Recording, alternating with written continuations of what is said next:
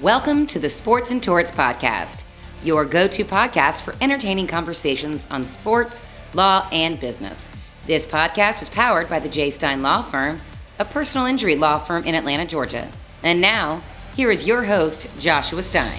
What's up, everybody? Hope you are all doing well out there and enjoying the holiday season. Not working too hard, taking some time to catch up on some movies and I don't know, maybe some some podcasts like recent episodes of Sports and Torts. We got plenty of uh, college football talk recently. Had a great episode with Jonathan Hawkins last week. We had the president of Game Changer a few weeks back. So I really do think that there's something for everybody out there to listen to.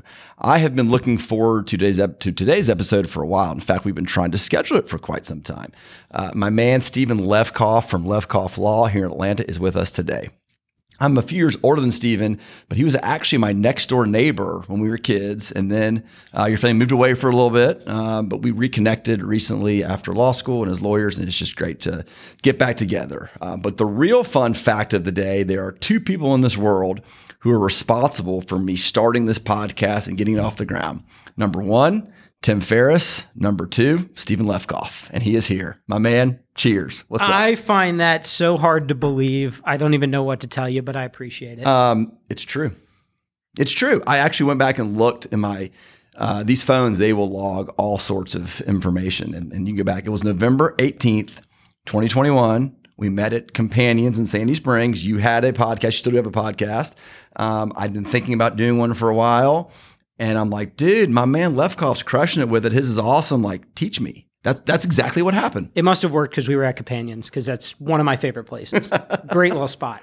Uh, it's true, man. You told me all the gear to get, all the software, all the, I don't know, editing stuff. So thank you, my friend. But I'll tell you, credit to you because you took it and ran with it, right? And, and one of the pieces of advice I gave, I think, was if you're going to do it, you got to really do it and and you've done it. I mean, we're on episode 80, 90. I mean, you're approaching triple digits. That's right. And I tell people that same thing. I mean, what you told me, consistency is key. If you do one and then don't do one for a couple months, people kind of lose interest. You got to kind of keep it going. So, um, yeah, man, we're here, and you were so kind as to bring uh, bring me a bottle of bourbon. Um, J. Mattingly, Sophisticated, this limited private barrel, fancy select. I mean, you're a bourbon guy.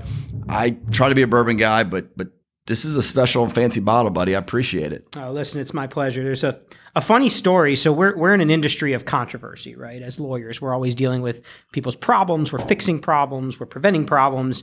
They uh, there's a little story with this brand that people are very hit or miss with them, and the like purists can't stand them, and the I, I really like the brand. But the reason is because there was like video, um, I don't know, it was security video or someone's iPhone or whatever, of them mixing bourbons together, which is what a lot of blends, that's where blends come from, is mixing different barrels. But they were doing it in like plastic garbage bins, like the kinds, you know, in your fraternity house that you would make the slushies out hunch of. Hunch punch, yeah. Yeah, the hunch punch, exactly. So they were doing that, but they were doing that with hundreds of dollars of bourbon and selling this stuff for a lot of money.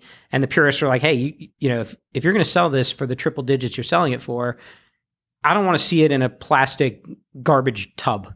You know, before I drink it, it's it's like the old saying, like you don't want to see how the sausage is made. You want yeah, to just enjoy exactly. and eat it. Uh, I'm enjoying the hell out of it, and so I don't need to see exactly what it took to get here. But uh, very interesting.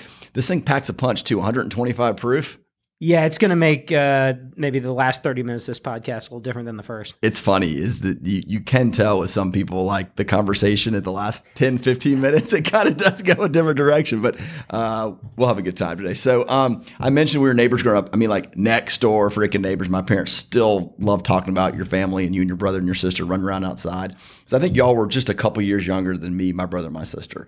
Um, so it was fun to, to see that. Yeah, it's it's fun thinking back about that um, that little cul-de-sac we were on on Citadel Circle. Citadel Circle, yeah, good old Marietta, Georgia, and uh, I was yeah, I think I'm maybe a year younger than your sister, who's your youngest sibling, and so we were a little bit behind you guys, but we still, you know, my wife talks about wanting a white picket fence home. And when I hear that, I always think, I don't think you guys had a picket fence, if I remember. I don't know if you did or not. You'll have to correct me. But I remember just the white siding, the White House. It it looks so. Um, I don't know what the right word is, but but it's like perfect for being like a southern neighborhood home. Yeah, the old Victorian style house. That's it. Um, it's funny because it was so different than every other house in the neighborhood, and so people would. All, I mean, to this day, I mean, it's funny you bring it up. They're like, "Oh, that's your parents' house. That's a house you grew up in," because it is. Uh, not that it's a big house or anything. It just, it just, it just looks different. So, uh, but it was always fun keeping up with with you guys and where you ended up. You ended up at University of Illinois, right? I did. I did. So I think you're the first Fighting Illini guest of the podcast. Might be your last too. We'll see. Is that uh, Champaign? Is that the That's city? it. That's All it. right. In the middle of nowhere. Yeah. Tell me about it. I don't, I don't really know much about Champaign, Illinois. So Champaign is in the middle of cornfields. It is, if you were to imagine a triangle from Chicago to St. Louis to Indianapolis, Champaign's right in the middle. It's between two to three hours from each of those big cities. And there, I mean, it makes Athens look like a booming metropolis. I was going to ask you because you ended up at law school in Athens. So the tale of the tape, I mean, you just kind of answered it. Yeah, football. That's what brought me down. No, no. It's uh but coming home, coming home was the reason I, I went here. Well, I mean, the comparison between Champaign as a city and Athens. Oh, it, there's no comparison. I mean, Champaign's a, a great place. Um, I don't know how risque we can get, but bars were 18 years old to get in, and we had a lot of fun. I mean, there's not much to do when it's eight degrees outside, other than just party. But Yeah. Yeah. So obviously, Metro Atlanta, the great majority of folks, kids want to go to, to Georgia. Is that is that similar in Chicago? Is that where most people are going to school? very much so. And you're a basketball guy, so Big Ten basketball school is that one of the, the driving forces? It was a lot of fun. Yeah, basketball games at Illinois were like football games at Georgia. yeah, yeah. Uh, your dad's a lawyer. Um, is that something that you always thought you wanted to do? Nope, sure wasn't. Um, my dad, he, he is an attorney. He does bankruptcy, creditors' rights, bankruptcy work. And I interned with him in high school and hated it. And it was so form driven. It was uninteresting to me. I didn't like it at all. Um, I was actually had no interest in being an attorney. Went to uh, study abroad in London, England. Ran out of money because the pound is so was so expensive. And this was toward the end of my trip. I looked for free things to do, and one of the things was to go watch a trial at Old Bailey, which is their old oh, courthouse. That's pretty neat. Yeah, It was cool. They were wearing the wigs and everything. The wigs, the whole, the, the pageantry was unbelievable. And so I'm there watching this trial, which was probably I couldn't even understand what they were saying with the language they were using, the accents, all of that.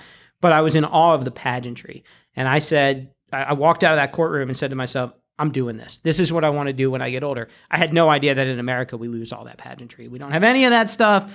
But I, it's the same, you know, it's the same idea of you're there to help people. That's really there cool. to be a counselor. That's really cool. Um, I can imagine that that scene, you know, would be something that could could totally captivate you. It really was. It was like a movie scene for sure. Now, your dad, I love. I love your. Everybody loves your dad. Um, and there was a period of time between, I'd say, 2012, 2013, and 2018, where I saw him a lot over at Lifetime, uh, phys- uh, the exercise center. I'm talking like once a week, I'd see him, and we'd laugh because both of us were there. He'd call it the Jewish triathlon. He loves his Jewish. You know what I'm talking about? Uh, the jacuzzi, the steam room, and the sauna. And by the way, I was kind of growing into that sort of a sportsman myself. Um, so me and him would kind of wave like, "Yep, head to the triathlon." I'm like, "I just finished. See you later, man." He is a world record holder in the Jewish triathlon, I believe. I am on his heels, dude. I am on his heels. They used to make fun of me how many towels I would use in LA Fitness. Uh, he's still practicing though, right? I mean, is he still doing this? Thing? He is. Yes, he is. His firm actually just hit 30 years. Uh, their 30 year anniversary is actually this month, December, and he is still still going, really enjoying it. He's um, you know, he's he's doing something a lot of older lawyers don't do, and I think that's actually enjoying yourself while practicing law. And a, a lot of older lawyers, I've noticed, you know, they they're running in and out of courtrooms. They are trying to make a buck. They didn't save anything. They spent it all, you know, in in when they're our age on trips, on cars, on houses, and next thing they know, they're in their mid sixties and can't afford to retire. Yeah, not much to show for it. Nothing to show for it, and it's sad. It's sad. Yeah, no, that, that's really good advice for younger lawyers listening. Um, there's no future in that. I mean, keeping up with the Joneses, whatever people, you know, whatever people say it like, you know, doesn't matter. No, Do what makes no. you happy. Do what makes your right. firm work. That's what you've done. I mean, you've created a, a, a firm that I think really mirrors your personality and, and what you want it to be. Which is great about the legal profession is that we have the ability to create firms and do the things that we want that, you know, kind of make us happy and make our vision. So, when did you start your firm? I mean, I remember when it was, but I don't think I really know how you got there. If that makes sense. Yeah, sure. So I started in 2017. I graduated UGA Law School in 2010. Went to work at a small firm by by Perimeter Mall, and uh, for seven years, put in my time, learned a lot, and then kind of hit the glass ceiling at that firm. and decided that I didn't want to work for anybody anymore. And I wanted to make decisions myself on the clients we took, the work we did, the way the firm was built, the people we hired, and the software, you know, everything granular. Yeah. And so that that was April of 2017. And we just discussed today how you just signed new space for new, uh, you know, new office. It's beautiful and big and plenty of space for people. So what we doing the last couple years? Like, how did we get here? What kind of case we're working on? What what you been doing? It's a we loaded got, question. How much time do we have? We have uh, about 45 more minutes. I'm not going to take that much time. So you're into a lot of different things. That's what I think is so interesting about you. And there's always something I think in your brain you're working on or something, you know, something new to deliver to clients or to potential clients. So I'm just fascinated to hear kind of how you how you tick and where you've gone from thing to thing. So something to know about me is relationships are my priority period, full stop. Everything starts from relationships, relationships with my clients, with my staff, with my family, friends, you name it. It all starts with relationships. And so when I think about my priority being relationships, that creates a huge opening in the legal profession because it means if I have a relationship with you, I can do all kinds of different things for you. I'm not pigeonholed into, you know, I'm not a divorce attorney. I'm not a bankruptcy attorney. I'm not a personal injury attorney, right? I'm not any one of those kinds of attorneys. I'm a relationship attorney. I help you solve your problem. Now, that's taken all kinds of different routes and we'll talk about the car space I'm sure soon because that's become a big big source of revenue for the firm. Yeah. So the car stuff, I mean, Georgia car law, right? I mean, I think that's on your LinkedIn stuff. That's it on is, your website. So yeah. that, that can mean a lot of things too. So what is it? What does it well, mean? and it's the, it's the same idea, right? So about a little more than half of the firm's business is in representing car businesses, dealers, finance, repair, repo, auction. But it's not pigeonholed into, yeah, we just do consumer litigation or we just do employment or we just, what we do is we provide holistic legal support to businesses that sell finance, repair, or warranty cars. And was that from where your first job was, having those sorts of relationships, getting into that sort of space, and then be like, okay, I like this, I'm good at it, I've got relationships, let's just kind of take it and go. That's exactly what it was. My first firm was, we called it Door Law, or I called it Door Law, right? If it, you've probably heard this, it walks in the door, we take it. Mm-hmm. And that, that was so many different things that even though I just said that we do a lot of different things, there were a lot of things in that firm that I didn't like. And so I was, my undergrad degree is in finance. I'm really a business minded attorney. And I found myself gravitating towards these business clients. And we happen to have a lot in the car business. Yeah. Are there other lawyers doing stuff in the car business or are you kind of the guy? I'm pretty much it. So that's great. I I'm mean, finding finding it. a niche in today's day and age is pretty difficult, at least in Atlanta. We do, we get a lot of calls for uh, with clients that say I want you because you're the car guy. You're now car we've guy. we've built that. I mean, that's taken years of building that reputation and producing videos and and, and we'll talk about marketing and all that stuff. So the video, I'm glad you brought it up because that's one thing that that you're always working on, and it's always kind of in your inventory for people to go watch and see. Right on your website, it's loaded up there, your social media pages. So um, sounds like that's pretty deliberate that you want to have For that sure. information so people recognize you with this sort of issues, these sorts of cases, and then they can go to your website and get this free information you're giving. Yeah, and that's part of uh, the Georgia car law is is a great example. So when COVID hit and I had time because courts were closed, I filled my time by recording videos. And uh, this was a suggestion. I don't know if you're familiar with Jim Hacking of the Maximum Lawyer Group, but Jim's a mentor of mine out of St. Louis, the St. Louis area. And he suggested that I just start pumping out content. I didn't have much to do at the time Uh, like I said, courts were closed. And so that's what I started doing. And what we did was we created a landing page where if you enter your name and your email address for free, you get 90, I think it's 95 videos now on car law in Georgia. And it runs the gamut from magistrate court litigation to negotiating a dealer agreement and literally everything in between. So Jim Hacking, Maximum Lawyer, uh, you introduced me to that group, and I, I remember talking to you like this is kind of it, it, You you got wired for them for that group, and you're involved in it, and you go speak at it, and I think that made a big impact in your development. I, I can't tell you how big of an impact. I mean, you're not so different from me in that we're both solopreneurs, right? Like we both own our own law firms. And when you own your own law firm, you, there's not many people you can turn to. You don't have a partner necessarily. There's not five partners voting on a decision. You've got to make the decision. And if you don't know, you know, what's the right decision, right? Go with your gut. But my gut doesn't have as much experience as other people's guts.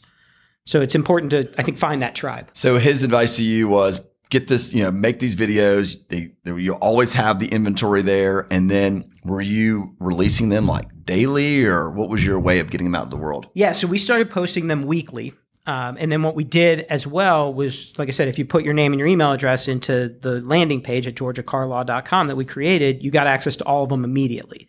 And so what I did was I started advertising that with the Georgia Independent Auto Dealer Association because they're a captive market for me. I've got videos on car law. Well, who am I going to advertise to? I'm going to advertise to the association that has 5,000 or close to 5,000 members that are always looking for information. So you've already brought me a bottle of bourbon, um, but I'm going to get try to get more from you. I'm trying to extract more from you. Is that okay? Of course. Um, because I have probably 200 something videos that I've done, probably probably more over the last couple years, and I feel like once I send them out on social media, they're kind of gone. Like they're on my, you know, if you go to my um, profile, you you see them. They're kind of on my website, kind of buried. People aren't finding them. Like what would you tell me starting, let's say January 1st, would be a good way to repurpose all this content that I have? God, I wish you had given me time to answer that question. No, I, I mean, just thought about it as you're telling me what I- you well, have. well, here's the beauty of video is that it can be, you use the word repurposed, right? You can take that video, you can turn it into podcasts from audio. You can, like short form, you've got five minute videos, boom, you now all of a sudden have 200 podcast episodes on personal injury. You can, you can get transcripts.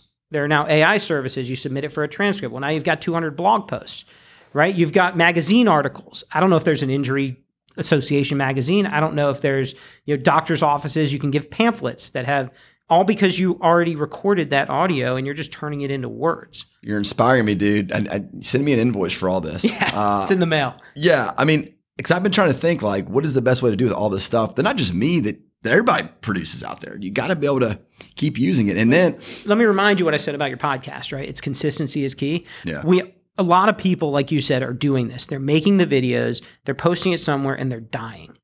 Right, it doesn't. It's no good if you don't keep it going. If you don't promote that. you mentioned the landing page. That's the other thing. It's like, how do we? I'm gonna say we, me, you, all the other people out there listening, get people to find us. I mean, it's so so hard out there. The internet is just this nebulous place of hundreds of thousands of lawyers and people and Google searches. And how do you get people to find you on that landing page? So for me and you, it's a little different, right? Because your competition is much greater than mine. You asked before how many lawyers are doing car work. It's like zero. It's me. So for me, it's not terribly difficult to find the right avenues for me to advertise right. Right? For you, it's different. But it all goes back to everything I said before, which is relationships. It's the same reason I'm entering a new office lease that we'll talk about later because I want to be in person because relationships. People refer you business over your, one of your competitors because they know you, you've heard this, know you, like you, trust you, right? All of those things are critically important. Critically. Yeah, I agree with you. That's that's how I've always approached it. So let's talk about this new office space because I'm super excited for you. Um, like I said, it's beautiful. When are you moving in? Uh, not till April, but it, I, I wish it was tomorrow. well, it'll get here soon enough. If anything, if anything that we do know, we know that time goes by fast. So um, we've talked a lot about, especially the last couple years, in person, virtual, different types of work environments. You are an in person guy. I'm an in person guy. That's important to you and your firm. So how do you see this new office space really bringing home the way you want your firm run? So it, it just moves us in that direction more. And the reason I like being in person is because of the opportunity to collaborate. Because I can say, you know, hey Anthony, my associate attorney, like what's going on in this case or let's have a strategy meeting in the in the conference room right now on this case or did you see what we just got in on that case or have you called that client back? You know, all of these things that yeah, are there ways to do it virtually? Of course there are. But, you know, is he not at his at his desk right now because he's walking his dog? Is you know, is is the firm admin not there because she's running an errand? All of that is allowed. You can still do that being in person. You can still have your time. You can be flexible with time. Yeah, I, I'm I'm very much about being in person. Um, I know there's some jobs that can be done anywhere, and our job to a certain extent, you can do some things everywhere. But I, I 100% agree with you about the power of being together, and um, I think that it's coming back. I think that the notion of everybody getting back into an office Oh, yeah. is, is kind of here now. I think so, especially in our industry. Yeah. I think it's important. Now you shared something with me before we start recording, and and uh, hopefully I can bring it back up. If not, you can ask me to take it out. But you talked about an 18 month plan you have, um, which I think is is cool in a lot of things. Number one, that you have something like that. A lot of people say I've got this plan, they don't really execute on it, and that's a pretty specific time, right? Like someone will say a year, five years. I don't think I've ever heard somebody say 18 months. So, um, if I may, please please help me understand what this vision is, what this plan is, how you arrive at an 18 month period, and what you're going to do to get there. So it's so great questions. Great. Lots of questions, but it took us a a long time I like, to I do. like to by the compound way. my Like, questions. It, it took me and my I have a business coach who's phenomenal, and it took us a long time to work this thing out. And it started with our organizational chart. And so, for those that don't have one of these, I strongly recommend. Hand in the air. That's me. Oh, come on, Josh. So here's what an org chart is. If, if you're not familiar with an org chart, it's basically who in your company are doing all of the different roles. And so we plotted out what the different roles are. And then we put faces and names and descriptions for each of those things. And it's not just three roles because we're three people. It's 20 roles because those are all the different roles. And then it's uh, my name is on 14 of them, right? Well, I don't want my name to be on 14 of them. So it started with that. Once I saw that org chart, then I could say, okay, where am I going to change the names and change the people on this chart? So then what we did was we said, okay, well, I know I need an employment attorney. I know I need an estate planning attorney. We're a business law firm. I want to be able to protect people's assets and I want to protect people as employers, right? Okay, well, then in order to do that, I know I need a paralegal, maybe two. I know we probably, when we get to this level, we'll probably need a part time bookkeeper. We already have a virtual one, but maybe somebody in the office. Uh, and then, so then we kept going through that process. And next thing we know, we say, okay, we need these eight people. Well, how long, when do you want to hire all these eight people? I'm like, well, I mean, not when I'm 60. We just talked about that. I want to retire mm-hmm. when I'm that age. So let's back our way into it. I'm like, okay, well, we're entering into a new lease. We're moving in in April. Let's get started in April. Why not? Love it. So it's it's planning out deliberate growth to put in different buckets people that can accomplish what you want to accomplish for the firm. and, and granular. So it's like April, May, we're hiring this role. June, July, we're hiring that role. August, September, we're hiring that role. so we know sitting here today what the hiring is going to look like in the next 18 months and who and the type of position it's going to be. Yes. And then we got to find the person. Yes. How you do that? ads, ads, relationships. So I so I love it, and this was not this was just by chance, but Jonathan Hawkins, who's who's um, do you know him by the I way? I do. He's great. All right, so he was on the podcast law last firm week. GC. Your law firm GC. If you have not listened to that podcast yet, and you're enjoying Steven, which I know you are, listen to him as well. Um, you and him would have some good conversations, man, because this is what he preaches to his law firm clients. Be thinking exactly what you're just saying. Um, and me and him got into a conversation about you know, the old concept of working on your business as opposed to in your business, which I told him and I'll tell you I'm not very good at. I should be better. I'm not. But that sounds like what you do a lot of a lot of your thinking, a lot of your planning is on your firm. Yeah, well, it depends on what your goals are, right? And for me, my goal is to be the manager of the law firm, not to be in the weeds. I don't want to be in court. I don't want to be, you know, I want to be managing relationships and I want to be managing the business. Your goal is for your firm to be able to run without you. Yeah. Yeah, that's right. that's right. So the next time I'm on your podcast, I'll be at the beach. Amen. How do you have time to do these other things you're doing? You got your magistrate court stuff, the small claims, the gavel, you got the driveway. Every time I turn around, you got something new. Like, I think I'm pretty good with my time. You must be amazing with your time. I'm try to be. I try to be, but I'm also a hobbyist. Like I really the the reason so my podcast we'll go back a minute when we were talking at companions about my podcast. So my podcast is called lawyers with lives. For me it goes back to the relationship piece but what i do in my podcast is i interview lawyers about the things they do outside of being a lawyer right? Outside of your law firm. What are your hobbies? And you were on it you had an unbelievable midnight run where the sun didn't set. It was like the craziest story i've ever heard in norway or wherever. Iceland. iceland. Goodness gracious. Yeah it's crazy.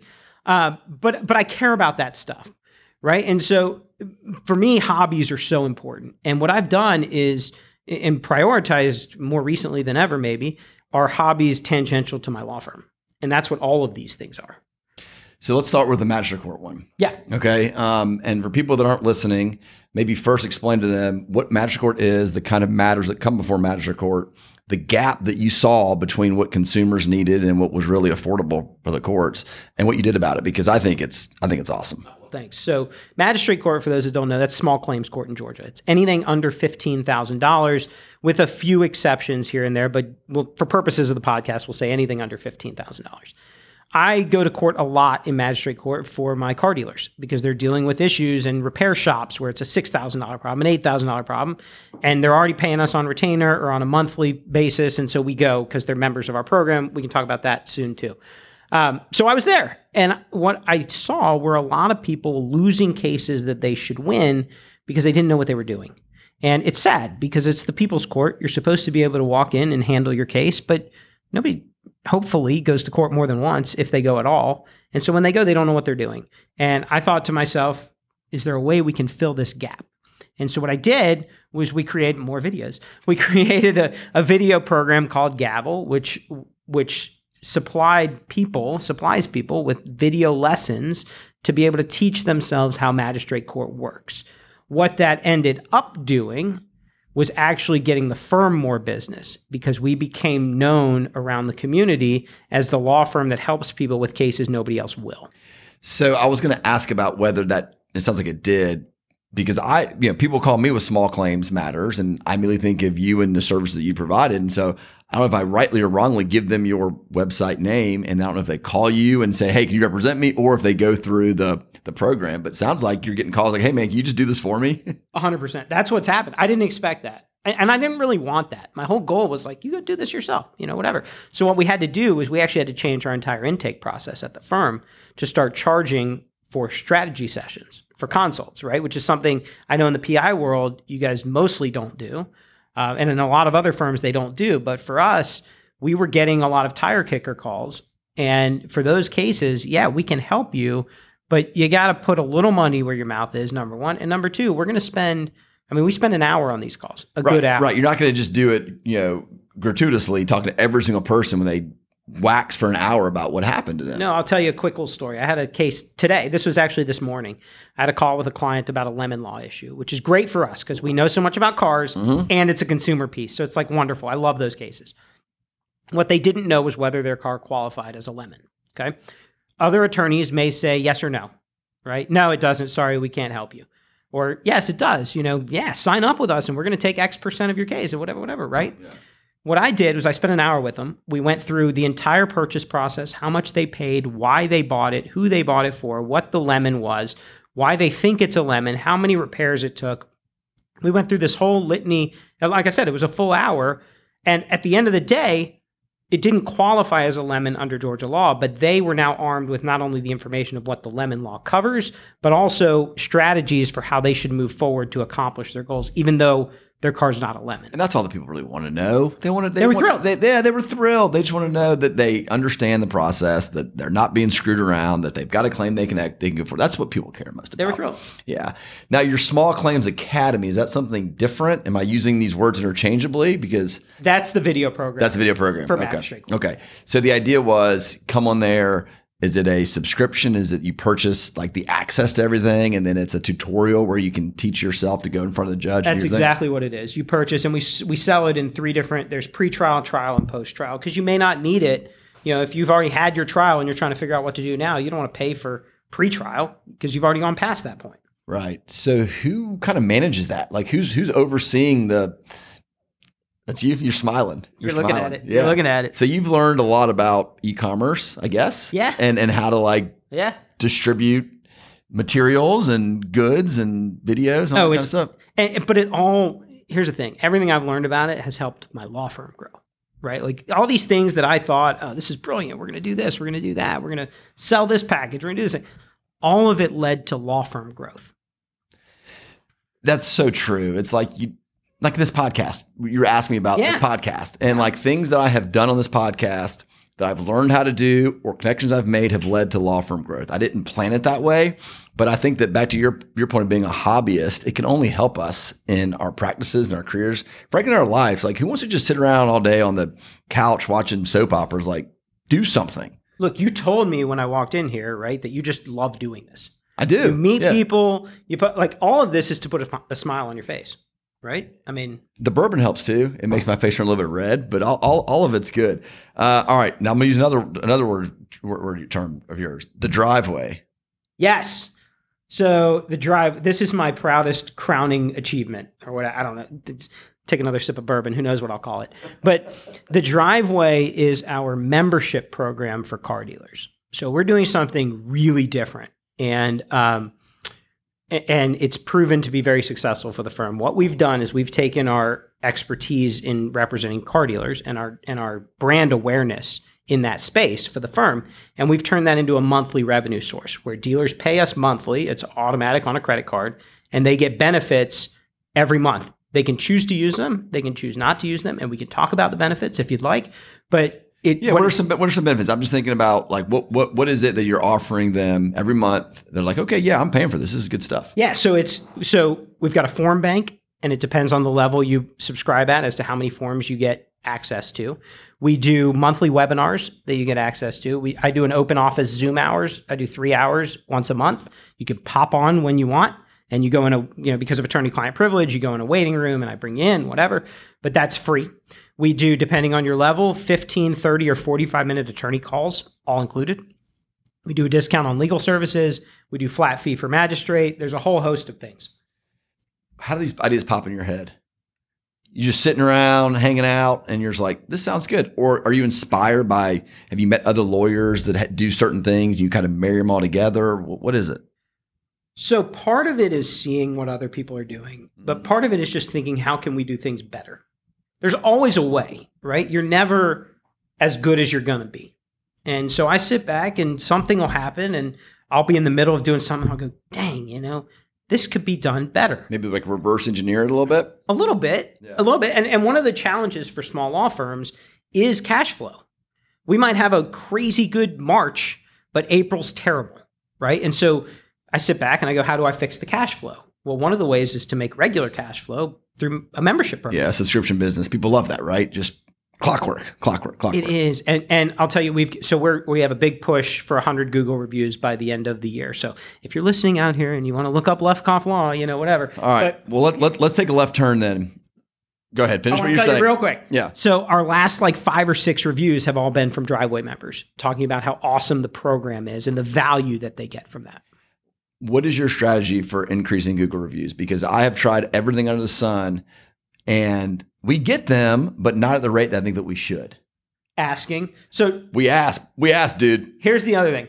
We do um I don't remember who I got this idea from. I wish I could give credit to it, but somebody told me once to send an email out to your clients to to have a you can't see my air quotes right now, but we're having a competition to see who can get the most Google reviews. Right? And you could do this inner office, like who can get the most that say their name, right? Who can get the most that say Josh mm-hmm. in them or whatever. Or you can do it like I'm having a competition with the J. Stein Law Firm to see who can get the most Google reviews by the end of the month. Bro, I'm not entering into that with you. You will whoop my ass. I'm not even going to try. You'd be surprised. You'd be surprised. But that works wonders. People want to help. They want to help. People want to help. In my in my industry, of course, the end of my relationship with these people is a check. Oh. What can make someone happier than walking out of someone's office with money? And I ask and I explain, and we can't have them. I guess some people have them do it in the office. We don't do that. Yeah, no, good for you. Um, and yeah, Josh, yes, of course, this was great. This was great. And then we'll send them the link. And some will do it, but others just forget or run around to it. And then we'll call them. Yeah, yeah, we meant to, we meant to. And, then- and then you, you hate hounding the person, right? no, but here's another point. You can ask, you don't have to ask at the end, right? And that was something that that took me five years to realize is that when something good happens mid case or something, you know, is interesting or you give them an update and they're thrilled. Hey, do you mind writing us a Google review? Like get them while it's hot. Yeah, that's that's a good point. Maybe we should start doing that. I don't know. so I, I take it that you're somebody that does not like to waste time. You like to be, um, what's the right word? I mean, time management, uh, very protective of your time. I've learned a lot about automation from you and doing things um, one time and then having it repeat itself when it's the same task. Help me, dude. it is gold. And I'm not the expert. There are a lot of lawyers, there's Facebook groups, there's all kinds of people you can pay. but you've been But- you've been into it, learning and trying, right? Oh yeah. And do well with it. Yeah, yeah. So don't yeah, sell yourself short because no, I our mean- whole onboarding automation process, our retainer, we have like the we have drip campaigns, we have all of these things, you know, the buzzwords that you hear all the time. Like, you got to do this, you got to do that. Well, it saves, and it, not only does it save an incredible amount of time, but it also eliminates human error, right? Like you're not going to miss a comma when that email's already been drafted and is dripping out to everybody, and you've reviewed it ten times. Do you use a third party to manage that, or do y'all do it yourself? We have a virtual assistant Okay. who's our marketing VA. We got her through Plug to Vava Virtual Assistants. They're wonderful. Um, and she does a lot of our marketing work. She takes our She repurposes my videos, we'll say it that way, and uses those all over the place. Um, but internally, we do a lot of our automations internally. We it's The idea of using the the virtual um, you know marketing system like you just mentioned was that a leap of faith to try that? I know a lot of people have done it and liked it. Other people have didn't have good experiences. I've never tried it. Yeah, it, the answer is yes. It was a leap of faith for me, especially because they're not here. And like I said before, I'm a very in person relationship person, and it's hard for me to talk to somebody who's across the country. Now, I will tell you, a lot of people use overseas VAs. Mm-hmm. That's not for me. That wasn't a leap I was willing to take. I want someone who's on one of our time zones, who I can communicate with easily, who, you know, I just have that trust factor with, especially when this is my law firm, right? Like I've got two kids. This is my third kid. I, I want to make sure that whoever I'm working with trusts the firm as much as I do and will hold it in that regard. So how's the communication go? Email, telephone call, Zoom, whatever. For us, it's Slack and Zoom. Slack. So we did Slack for a while. Um, we went away from it. Um, probably should have stayed with it, but I don't know. You, you that's what y'all use. That's what we use. It's it works sometimes. Sometimes I'll miss a message and I'll get to it three days later, and that's just part of not being in the room together. Yeah, yeah. Uh, the other thing I noticed with your automation was when I sent you the counter invite for this, and I got an email back that instructed me, depending upon what category of person I was in, who I needed to email. Which, by the way, dude, you're laughing. I think that's freaking awesome. I mean, I sent it to your calendar and it's like, are you a client? Are you an attorney? Is this an emergency? Uh, is this a vendor? And then it tells you like, send it to clients at this, at attorneys at that. So you're categorizing your emails, which makes it easier to get through. The best thing we've ever done at the law firm. Gotta hands down. right- hands gotta be right. It's it's like I said before, me getting out of the practice of law, right? So people can't look for me; they have to look for the firm. So let, let me make sure I'm explaining this right. The best thing you've done in the law firm is when people reach out to you, you automatically instruct them where their inquiry needs to go to. And then they follow the instruction and it gets where it needs to be. Yes, Right? Yes, that's exactly right. Here's so here's how it works for for because I know conceptually it might be hard to understand this. So we have uh, email addresses, clients at Lefkoff Law, attorneys at Lefkoff Law, admin at Lefkoff Law that are not human names. I like SOS at Lefkoff. SOS. If if it's just hit the fan, Like, right, and this you need has to be answered. emergency help, you email SOS at. Le- Please don't do that. So that's that's what we've done, and what it what ha- that has done is when we tell clients and opposing counsel, opposing counsel emails as at- attorneys at Lefkoff Law, clients email at clients at Lefkoff Law, it gets automatically through our software sent to the right shared, I should say, with the right teams of people, so that you don't need to see an email that doesn't pertain to you. So clients lefkofflaw.com. Who's when that email comes in, who's looking at it? That goes to all the whole team. Okay.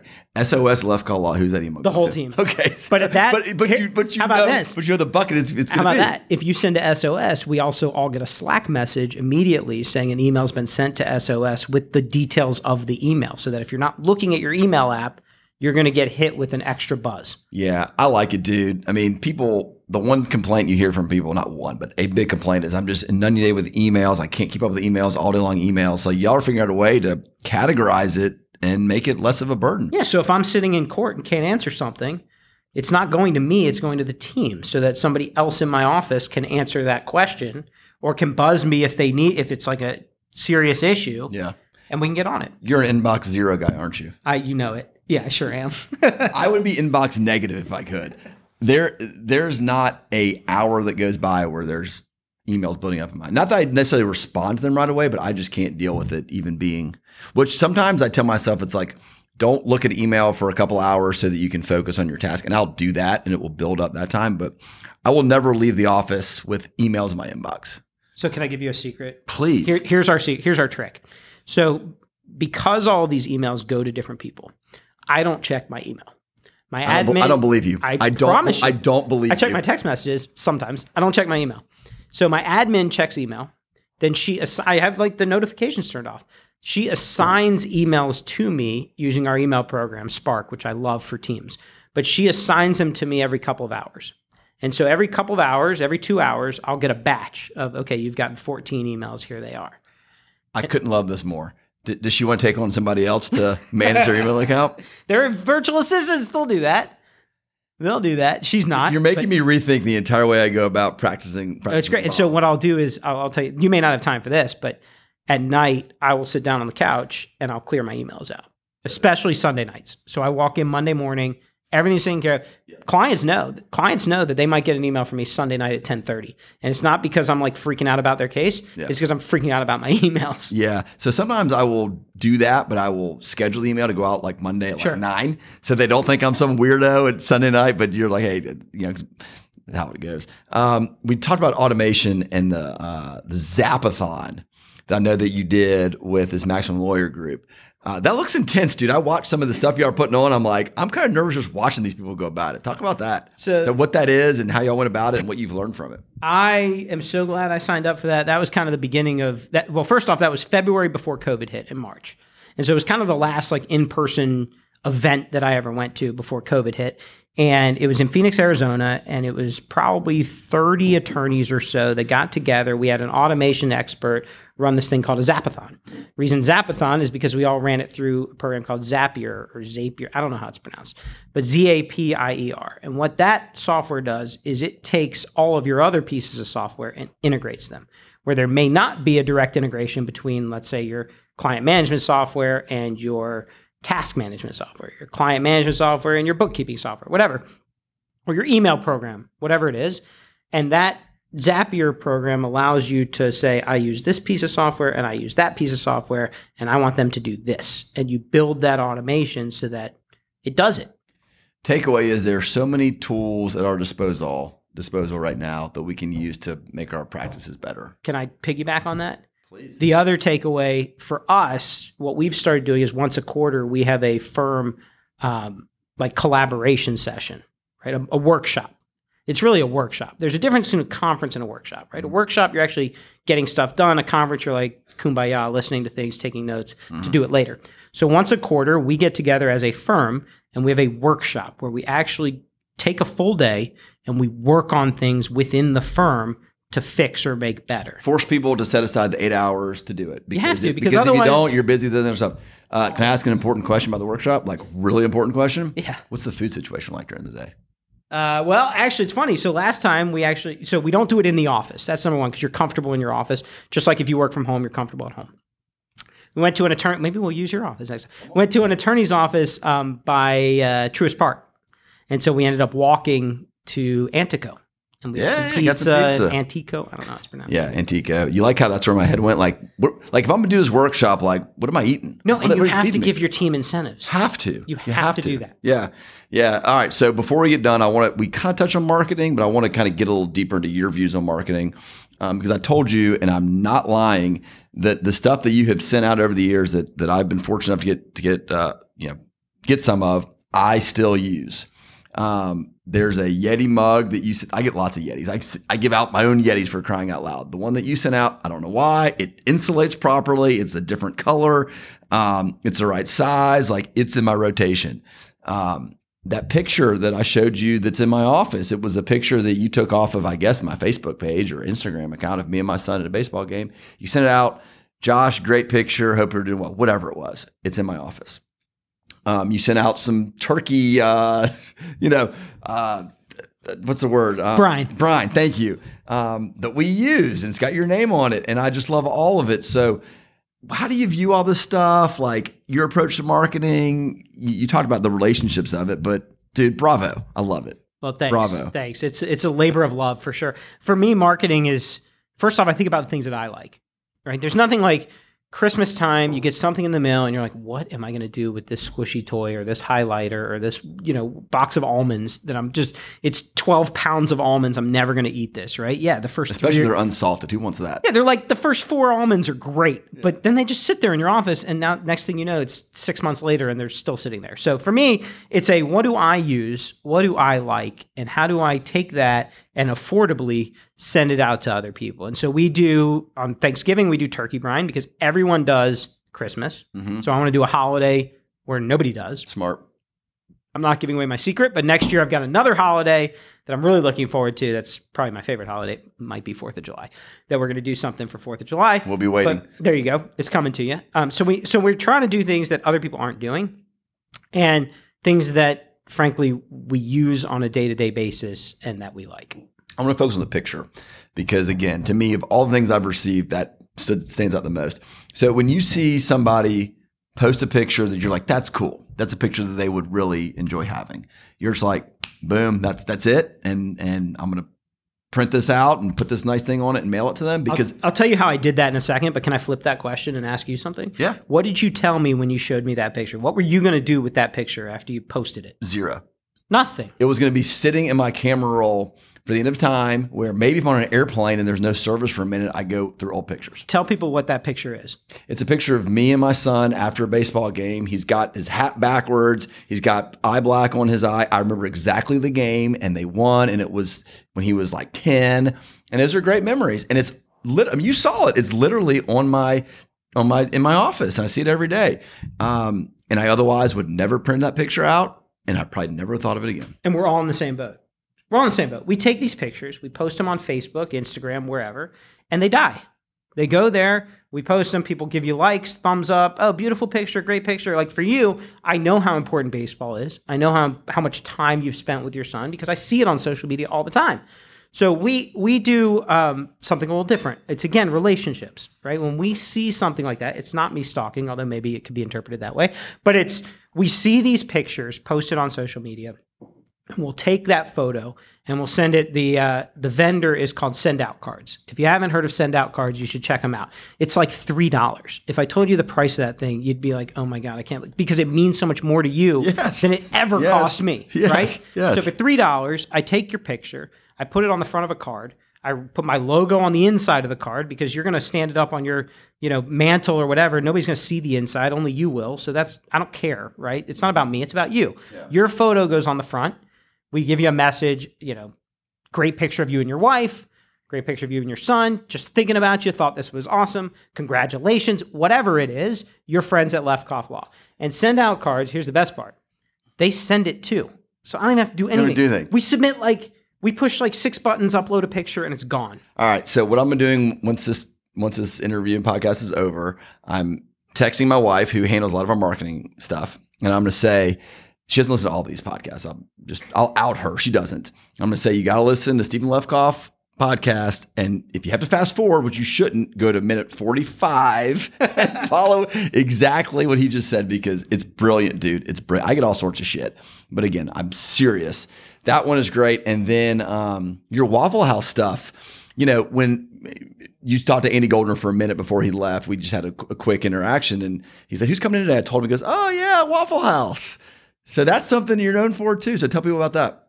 Same thing. What do I like? I, I mean, I'm a Georgia boy, right? Born born in Savannah, raised in Atlanta. We grew up Waffle House. Every Wednesday morning before school, my parents would take us to Waffle House on our way to school. We loved it. It's it's a staple. It gets funny reputations around the country, but it's a staple here, right? So I took my kids there one night for dinner. We were the only people there. Like truly, it was me. My kid, my wife had a some event, and so I'm like, where can I go for a reason? I mean, affordable meals are hard to come by now. So where mm-hmm. can I go? And they're gonna love it and whatever. So we went to Waffle House. We're the only people in the restaurant. I'm like, you know what? We should start doing this because I like Waffle House. Who doesn't And like how can I give myself an excuse to go to Waffle House more? Well, I know I'll turn it into a, networking function Yeah. because that'll give me an excuse to be able to go to Waffle House. Right? There's my hall pass. Yeah. I got a networking event. I Honey, I'm go. working. It's work. I gotta go. It's work. I gotta go. So we do a dinner. I, I created a Facebook group. We do Waffle House networking dinners once a month. They're about to start back up in January. It's the Waffle. It's the Waho networking group. If you want to find it on Facebook. Yeah. And and there's nobody there but us. The restaurant actually restaurant the the the, the Waffle House. It's a the house. restaurant. We'll call it the house. No, yeah, the Wa- house. We now know the we know the servers. We know the cook. We know everybody there. They will shut down the restaurant and make it only takeout only for everybody else, and allow us to come in and have our dinners. How many folks you getting at a time? We've had like at the low end, we've had like eight. At the high end, we've had close to twenty. That's great. And and you know the best part about it, you can only fit four people in a, In a booth. Yeah. so you have no choice but to have conversations. You're not at one of those. I mean, we've all been there. How many functions have you been to where there's 20 people at a long rectangle? You have no idea what the other side of the table is talking about. You don't, you know, you have, you're unable to actually communicate with anyone except the person across from you, and it's weird. And the booths are kind of tight, so you're kind of oh, forced Oh, to be right right in there. Like They- you're you're you're on. you know, you're talking. You have no choice. You have no choice. But it's also, you know what's nice? It's affordable. It's comfort food. You can wear whatever you want, right? You're an attorney and you just got from the gym. Okay, great. Come on. Come on. Come Yeah. bring your gym clothes. Who cares? And and it's quick. So you're not stuck there for 3 hours in some like stuffy steak dinner where you don't know when it's when you're going to be able to leave. Go whenever. Love it. What's the standard order at Waffle House for you? Oh, for me Everybody's got one. For me, it's an old fashioned veggie omelet. Old fashioned, for those that don't know, they so most omelets, if you order a regular omelet at Waffle House, they will take your eggs, they crack it into a milkshake maker, and they will put it up into the milkshake spinner, and it'll spin the eggs to fluff them up. In an old fashioned omelet, they'll crack regular eggs on the skillet, and they make the omelet like you would at home. So I do an old fashioned veggie omelet with hash browns scattered, covered, peppered, and steamed. Steamed, they use ice instead of oil. I really know a lot about Waffle House. Let's say it that way. that was a really good description, man. That's I thought- it. I What's thought- your- I thought what's your Waffle House Yeah, order? I thought you were going to just say something. Uh, so, so before I tell you mine, do you still look at the menu every time you go there? Because Never. I do, and I'm like, what am I doing looking at this menu? Like, I know exactly what is going to be on there. So they shrink the menu each time I go. It's like it's more pictures and less words every time I go there. I look at it and I'm like, Josh, you know exactly what it says. So my my order is directly in relation to how hungry I am, which is usually pretty hungry. Okay. When I'm hungry, I order everything I see. I just start pointing at things. I just start pointing at things. The pictures get you. The pictures get me. Um, so I guess I do use a menu. But if I'm just like kind of going there, I'll get a um, bacon, egg, and cheese, double hash browns. It's kind of like my kind of just where I start. And then my son, he orders everything. I mean, he he's you say it's cheap, not with him. no, it's not, my son not- either. Not with him because you talk about pictures. Um, he wants the bacon. He wants the ham. He wants the eggs. He wants the hash browns. He wants the toast. He wants the waffle. I ain't gonna tell him no. Like you want these boys to beef up and and get big. And so I just start eating off his plate. You know, and and my wife, she's cheese and egg, the cheese and eggs plate. Um, every time they get their cheese and their eggs better than any place else. I don't care how much cheese I put at home. Theirs is better. Did you know this is the debate in our house because my daughter gets the cheese and eggs as well, and she says, "Daddy, you can never make it like they do at Waffle She's House." right. I asked. she's right. So here's a funny story. So I asked the cook because you know we're like first name basis at this Right. point. I said, "How do you make the cheese and eggs so good?" He says they take a small cast iron pan. It's like I don't know, maybe the diameter is five inch, four four to six inches. Maybe it's six inches. I don't know. And they first thing they do is they put the cheese in Oh, and then they crack the they pour the eggs on top of the already hot cheese. I'm gonna try that. I, I still haven't tried it. It's like seems mytho- mythological. Myth- I don't know. I'm with you. More so bourbon. the second text I'm gonna send my wife is to go to minute 51 for instructions on how to get her better cheese and eggs, um, because we we you know we make eggs at home. My son, and my daughter's like, it's just not as good as Waffle House. I'm like, look, I'm trying. It, it, it's the eggs. Your it's home is probably also cheese. not as it doesn't smell the same. It's not as cold. yeah. It's all those other. Now things. you're into you're into cooking. I mean, you're a big green egg. You're out there grilling. You're doing your pastrami's. So that's a thing of yours, right? Yeah, how much how much time do we have? Because I've got an amazing story that I think you're, I think listeners will actually really appreciate. I have as much time as you're willing to give me. All right, so here we go. So Kamado, I have two Kamado Joe grills. Here's the story behind the Kamado Joe grills, and I got to be a little bit, mm, I don't know, attorney client. No, it's not attorney client, but it's just fine.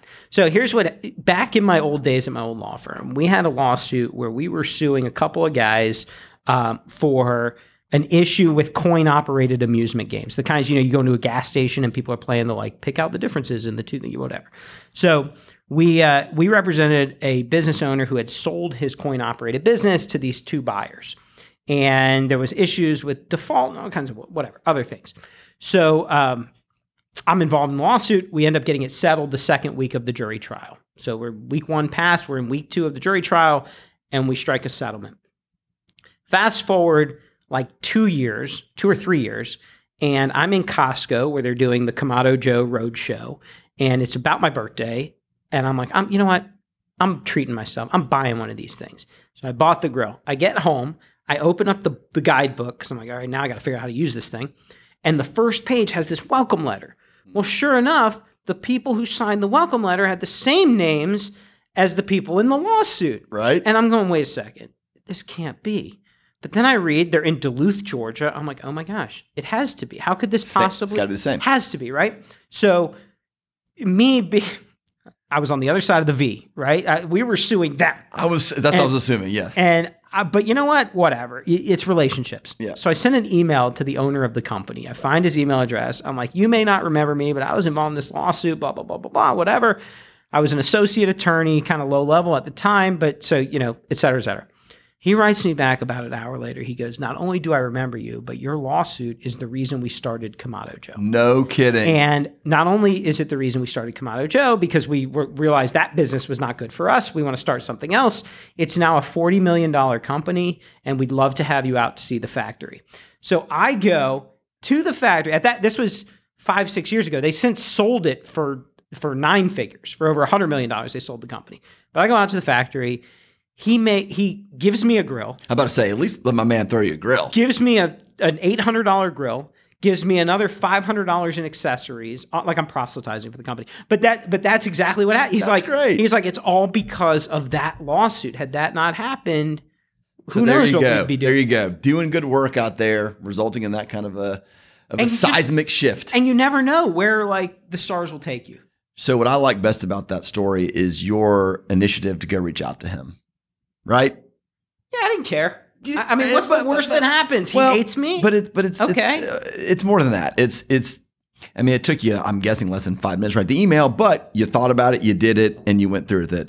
Um, and I think that's the takeaway: is nothing could have gone wrong from doing that, right? Like, so they don't write, write you back. Who cares? Gretzky's line, you you miss all the shots Jordan's, you don't take, or Jordan's, Jordan, line. Jordan's I tell my line. kids that all the time. Um, I take- again, I take, the baseball version. You got to swing to get a hit. got to swing to get a hit again. I mean, I'll, I'll, I'll pump Jonathan Hawkins again from last week. Like he was telling me some of the, the things that he did, some of the kind of risks he took and some places he went. And I'm like, that's what I tell my kids, like, say yes, do things. Like, don't be reckless, but do it. Right? you get one life, right? Retire when you want, smile as much as you can. All the all the other things you read, you know, all the nice sayings you see on social media, whatever. But it's true, you get one life, right? You don't want to have what ifs. I don't. That's Yeah. for sure. Hundred percent. All right. Before we're done, uh, one thing that me and you did talk about was that you might actually better bring some NBA basketball talk to this podcast, which, which to date, um, let's just say we've been kind of light on. Um, I'm not. A, I, I like basketball. Uh, I don't follow the NBA in the playoffs. If the Hawks are in it, I'll turn it on. I guess Trae Young's an interesting figure in Atlanta. Are you still a fan? I mean, are, uh, so Yeah, so when I was studying abroad in London, I followed on the computer screen. so, so let me ask you just a couple questions.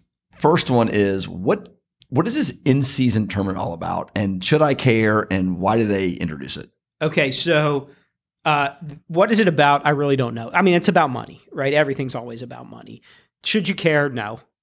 Can I can I answer it that simply? Good, good, Like, good. So, so I'm doing it I, right I so had far. the same conversation with my 10 year old son. He's like, Daddy, why are they doing this? And I looked at him. I said, You know, I really don't know. I don't know. It's it's TV, it's commercials, it's rights, it's all the same. Okay, so I'm on the right track with there. You're good. Check. Second, uh, can Trae Young lead this team to more than what they've done so far? I mean, he's a superstar in the league. Does he need, you know, his wingman or two wingmen? Uh, is there going to be a title in the Hawks' future in the next five to ten years? So I'm an eternal optimist. So my answer is yes. Do you believe that? Mm, does the does the microphone pick that volume up? Uh, These, you told me to buy these. They're pretty sensitive. They're good. so I don't know. Not without help. I mean, they're, they're like any other team in any other sport. They this year they're running back pretty much the same cast of characters they had last year. Last year they finished on the tail end of the playoff spectrum. This year they'll probably be a little better because they'll play together another year.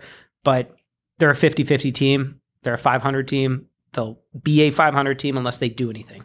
It seems like basketball purgatory sometimes, right? That's exactly what it is. It's like you know they're they're entertaining to folks that follow them. They're just good enough to make it to the playoffs, but they're not going to make a deep run. And so, what do you do? You blow it all up and hope that your next draft high draft pick hits. But Trae Young hit, so it's like, what do you do? Yeah, that's a tough position to be in. I don't know what you do, but I know that it's hard to uh, it's hard to convince people in Atlanta. I mean, we saw in the Braves, we, we've seen over the years, it's hard to convince you to spend hard earned money on a team that you know is just going to be there. Yeah, that's right. Uh, we're recording this a few days after the Dogs lost Alabama. You doing okay? Hanging in. Yeah, me too. I'm hanging in. Me It's- Time heals wounds. You know, that was that was tough. it was tough, but you know what? We had a great two year run, and I used to get way, way, way more upset over the losses. Maybe it's a combination of being older, other things going on, or just the recent run of success means like, hey, I would have taken this over a lifetime. So I, I don't know, man. Like I, I'm, I'm fine about it. I hate it was Alabama. Sorry, my Alabama friends. I hate it was y'all. It's true, um, but that's where I'm at. I think that. Uh, yeah, I agree with you. So, so I had the stages of grief. Right, first I blame the refs. Then I was like, okay, you know, yeah, but there's lots of plays in a football game, right? It's not all about that. And then you're like, oh, but then you blame the committee. And I'm like, yeah, but, you know, there's all these. It was that one weird year where you had truly, I mean, I remember years where there were five deserving teams, maybe a sixth, you know, and there's like the who was left out. This year, there were like six that honestly any one of them could have been in there. And just just a just a wacky year, man. Um, that's how, that's how it goes. And then the Braves they came up short too. So I think all of our all of our Georgia teams just as much success as we found in 2021, um, which was great. We're now kind of paying. What though? It's all better than what we had the 10 or 15 years preceding that. It's all better. Or 20 years or whatever. It's history. It, it's all better. So, uh, dude, this was fantastic. It was wor- it was worth the wait and some rescheduling. And what I'm really excited about is you're the last podcast I'm going to do of 2023. Oh, so nice. So you'll have some some runway to get some uh, you know even even more downloads and viewership, people listening because I think of of all the people I've had recently, like you got some really good stuff to drop on people. Um, I might ask you to send me over some of the um, some of the tools you use so we can add it in there. You know, show notes. That's a formal word. You know. Yes, deal. Sure. Because. Um, I'm going to ask for some of that stuff. I know other people will too. So, uh, do we cover anything? Anything else that we I, need to bring? I just in? have to apologize to your wife for giving her more work to do.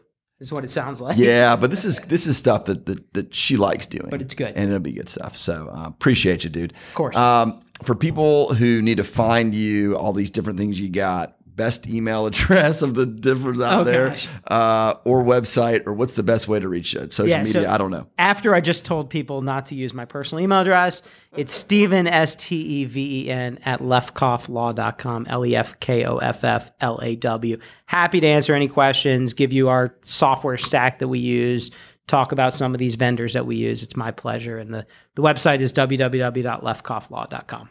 And you're a good follow on LinkedIn too. So, yeah, we have a good time. Yeah. Thanks, Josh. Yeah. Appreciate it, dude. Uh, and thank y'all out there for listening. Uh, been a good 2023. Pumped out a lot of these episodes. Had some great guests on, like I said in the beginning. You know, go back and listen to a few. There's some movies you can watch, like I said, but also some podcasts. So happy holidays, happy new year, all the things. We'll be back in 2024 with some some fresh episodes. And uh, as always, until next time, keep chopping, everyone.